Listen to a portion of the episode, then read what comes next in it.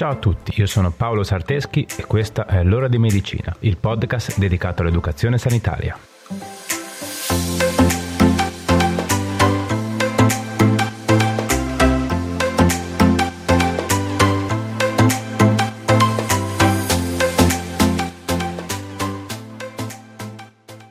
Ciao a tutti e bentornati. Oggi, come avete visto dal titolo, parliamo di Covid-19. In particolare dei metodi diagnostici di questa malattia. In realtà il titolo è un po' fuorviante e contiene un errore. Esiste ufficialmente un solo esame di laboratorio che al momento possiamo usare per diagnosticare un'infezione da SARS-CoV-2. Ed è il tampone nasofaringeo. Quindi, spoiler per tutti quelli che sono venuti a ascoltare la puntata per avere risposte facili a problemi complessi. Il test serologico non può diagnosticare la patologia Covid-19 e tantomeno rassicurarvi sul fatto che non abbiate un'infezione da SARS-CoV-2 in atto. In realtà, come vedremo, nemmeno il tampone è un metodo diagnostico perfetto. Per tutti quelli che invece sono qua per imparare e realmente interessati a saperne di più, seguitemi fino alla fine e spero di riuscire a soddisfarvi. Cercherò di non fare la solita ramanzina sulla prevenzione, sulle mascherine, sui guanti, eccetera. In questa puntata, alla fine, voglio esporvi un problema reale e serio relativo al Covid-19, del quale non se ne parla abbastanza. Quindi cercate di ascoltarmi fino alla fine e fatemi sapere se sono riuscito a darvi qualcosa in più. Ma prima di iniziare, fatevi salutare meglio. Come state? Grazie a tutti voi che mi scrivete quotidianamente sui social per mandarmi i vostri feedback. Mi fate sempre un sacco piacere. Se invece sei un nuovo ascoltatore, mi presento. Ciao, sono Paolo Sarteschi e sono un'infermiera. Ormai da sei mesi porto avanti un progetto di educazione sanitaria tramite questo podcast settimanale. Non sono solo, con me c'è la mia collega amica Brenda Rebecchi, che mi aiuta nella stesura delle puntate. Sono già uscite un sacco di puntate interessanti. Finita questa, scorri tra quelle vecchie e vedrai che troverai qualcosa che ti interessa. Cercami sui social, mi trovi come Paolo Sarteschi, facile e scrivimi per farmi sapere cosa ne pensi del progetto. E se ti va, condividilo con i tuoi amici. Ok, fine del messaggio promozionale. Direi di non perdere altro tempo e di iniziare. Pronti? Andiamo.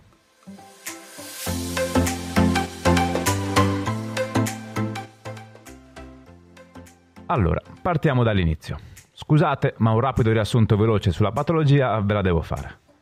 So che il 99,9% di voi queste cose le sanno bene, ma poi lo 0,1% che vuole saperne di più mi fa confusione. Quindi Covid-19 è il nome della patologia respiratoria che tanto abbiamo temuto, per giustissima causa aggiungerei, per tutto il periodo del lockdown e che ancora temiamo. È una malattia respiratoria causata dall'infezione di SARS-CoV-2, il nuovo coronavirus che è stato scoperto in Cina a fine del 2019, al quale ho dedicato una puntata quando ancora non si chiamava così e non era ancora arrivato in Italia, ricordate? Era la numero 8. Comunque, i sintomi di questa patologia dovremmo saperli tutti benissimo, quindi ve li elenco giusto al volo. Quelli più comuni sono febbre, tosse secca e spossatezza, mentre invece i sintomi meno comuni sono indolenzimento e dolori muscolari, mal di gola, diarrea, congiuntivite, mal di testa, perdita del gusto o dell'olfatto ed eruzioni cutanee o scolorimento delle dita, delle mani e dei piedi. Per quanto riguarda la terapia, ci sono diversi studi in corso con diversi farmaci, ma ad oggi non abbiamo ancora nulla di certo. Idem per un possibile vaccino. Unico mezzo di difesa, la prevenzione.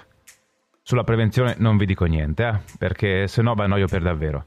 Anzi, mi annoio io da solo a ripeterle certe cose. Non fraintendetemi, eh, sono cose importantissime. Non ve ne parlo perché credo se ne parli già abbastanza ovunque. E sarà anche vero che ripetita Juvent, ma alla lunga fa l'effetto opposto, fidatevi. Ok, bene. C'è ancora qualcuno che mi ascolta? O avete tutti abbandonato? No, dai, i miei ascoltatori abituali so che sono ancora lì. Comunque, ora arriva il fulcro della puntata. Quali metodi abbiamo per diagnosticare questa patologia? Secondo l'Organizzazione Mondiale della Sanità, per ora solo uno, uno soltanto, il tampone nasofaringeo. Attualmente infatti è l'unico metodo diagnostico che possiamo usare per diagnosticare un'infezione da SARS-CoV-2. Sì, lo so cosa state pensando. E l'attack, e i raggi, e i sierologici. Come purtroppo ben sappiamo, l'infezione da SARS-CoV-2 in alcuni casi dà una polmonite interstiziale bilaterale, che è riconoscibile con un RX, ma ancora più evidente con un ATTAC. Ma a questo servono l'RX e l'ATTAC, a diagnosticare una polmonite interstiziale bilaterale. Non vedono la causa. Poi è ovvio, in un periodo post-influenzale, quando non c'erano molti altri virus in circolo, nel pieno dell'emergenza del sistema sanitario nazionale e quando i tamponi scarseggiavano, si sono usate queste indagini diagnostiche per cercare di selezionare i casi sospetti e decidere a chi fare il tampone. Però non sono mai bastati per diagnosticare la patologia Covid-19. Per il serologico il discorso è un po' più ampio e ci torno tra poco. Prima parliamo di questo famoso tampone nasofaringeo per la ricerca di SARS-CoV-2, che ormai per tutti è diventato il tampone scritto tutto maiuscolo quasi. Si tratta appunto di un tampone eseguito dalle narici e dalla bocca e va a prelevare un campione di materiale dalla nasofaringe. Darà poi come referto semplicemente un positivo o negativo, in base a se si è trovato o meno il codice genetico del virus nel campione. È uno strumento perfetto? No Qual è il problema? Dopo ci arrivo. Ora passiamo all'ancora più famoso test sierologico, che altro non è che una ricerca su sangue degli anticorpi specifici per il virus. Può essere fatta sia su prelievo classico, con provetta, e avendo come risultato la quantità di anticorpi presenti. Oppure sono disponibili da tempo i test rapidi, che attraverso un prelievo di sangue capillare da un dito danno il risultato in 15 minuti. Questi però non ti daranno la conta degli anticorpi, ma ti dirà come risultato solo se sono o non sono presenti. Quali sono questi anticorpi? Sicuramente anche su questo sei già super informato, quindi cerco di andare veloce. Gli anticorpi che cerchiamo sono le IgG e le IgM. Il sistema immunitario umano è molto complesso ed efficiente. È composto da molti tipi diversi di cellule. Purtroppo ora non ho il tempo di spiegarvi come funziona. Semmai, se siete interessati, cercherò di fare una puntata a parte. Comunque, per questa puntata ci basta sapere che le immunoglobuline G, le IgG, sono i principali anticorpi che attaccano e cercano di neutralizzare il virus durante un'infezione. Quindi salgono a dismisura di numero con un'infezione in atto. Le immunoglobuline M, IgM, invece, una volta che si legano a un determinato antigene, stimolano i linfociti a secernere anticorpi per combattere il virus. Ma non solo. Una volta legate all'antigene, subiscono un processo di maturazione e di affinità e iniziano a stimolare il rilascio di immunoglobuline ad alta affinità per quello specifico antigene, in modo da combatterlo più velocemente nel caso si ripresenti. Sono quindi le prime immunoglobuline specifiche che compaiono nel nostro sangue quando incontriamo un nuovo virus. Quindi, IgG combattono il virus, IgM girano cercando antigeni virali e se ne riconoscono uno attivano la risposta immunitaria. Questo molto semplificando, eh, ma molto. Comunque, tutto questo per dire cosa? Che con questi test si cerca la presenza di IgG e IgM specifiche per combattere il nuovo coronavirus.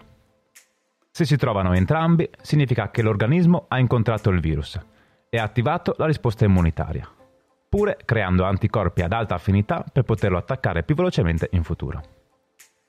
Le IgM anti-2019-nCoV sono gli anticorpi che compaiono per primi nel sero dei pazienti dopo una primaria esposizione all'antigene.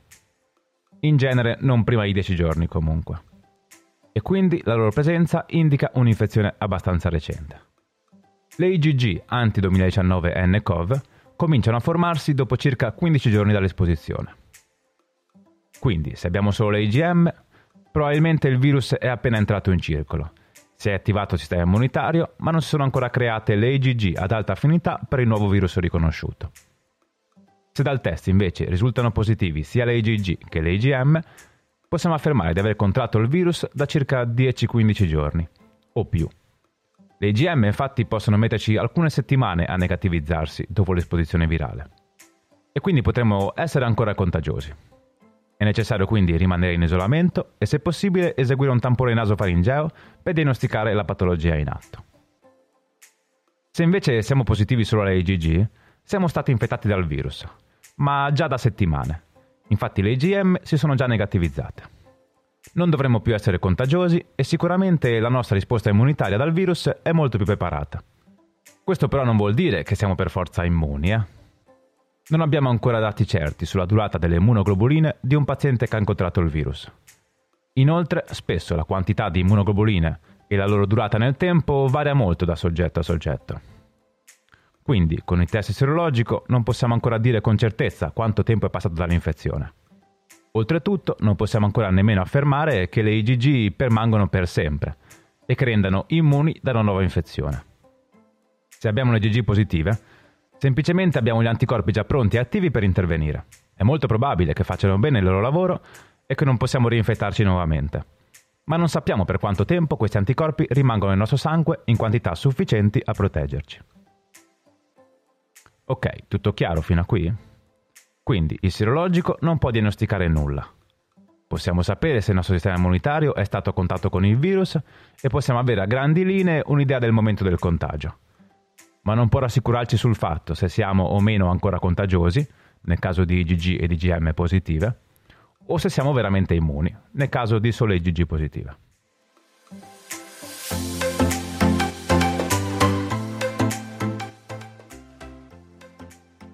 Ok, bene. E sul sierologico penso di avervi detto quanto basta. Spero essere stato chiaro. Torniamo un attimo al tampone nasofaringeo. Poco fa vi ho detto che è l'unico metodo diagnostico che veramente abbiamo per sapere se siamo di fronte al Covid-19. E questo è vero.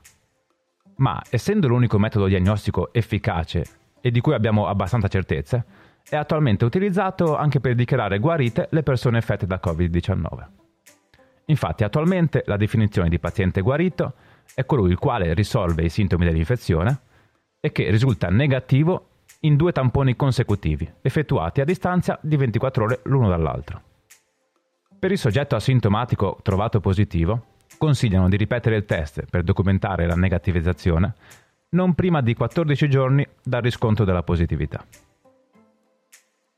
Il tampone ricerca l'RNA di SARS-CoV-2 nelle nostre cellule e ci dà come risultato positivo o negativo.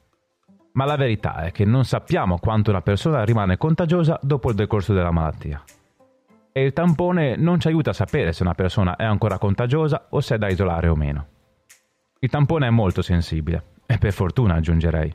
Dà come risultato positivo anche se rileva la minima traccia del virus. Cerca il codice genetico, quindi il risultato sarà positivo anche se abbiamo solo alcune tracce del virus. È molto probabile che molti pazienti senza sintomi da settimane, ma ancora con un tampone positivo, non siano più contagiosi. Ma purtroppo non ci sono ancora evidenze in merito. È l'unico strumento che abbiamo, ma non è lo strumento migliore per dichiarare non contagioso un paziente.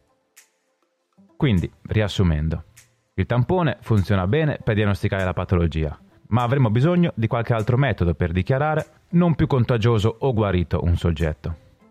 Il tampone può rimanere positivo per settimane, ma magari il soggetto non è più contagioso da tempo. È ovvio che attualmente è meglio avere prudenza e si sceglie il male minore, ovvero è meglio aspettare due tamponi negativi e essere assolutamente certi che non ci siano tracce del virus nell'organismo prima di togliere l'isolamento. Ma capite bene che non si potrà andare avanti così per sempre. Non credi che sia un problema? Ti faccio un esempio. Pensa di essere un lavoratore che è già in difficoltà economica per ovvi motivi legati alla pandemia. Hai fermato la tua attività per mesi e prima di iniziare a lavorare ti obbligano a fare il test sierologico. Risulti positivo sia all'IgG che all'IgM. Quindi, se sei fortunato, ti fanno il tampone. Sì, se sei fortunato, eh, perché purtroppo in tante regioni ancora ci sono molte persone che avrebbero bisogno di un tampone per confermare la patologia, ma alle quali non viene fatto per carenze organizzative o economiche. Comunque, mettiamo che ti va bene e ti fanno il tampone. Risulti positivo, sei asintomatico. Scatta la quarantena e tutto l'iter che ti porterà ad aspettare altri 14 giorni prima del prossimo tampone. E probabilmente passerà un mese prima che ti facciano i famosi due tamponi negativi a distanza di 24 ore che ti servono per essere dichiarato guarito. Tutto questo sempre in isolamento senza lavorare.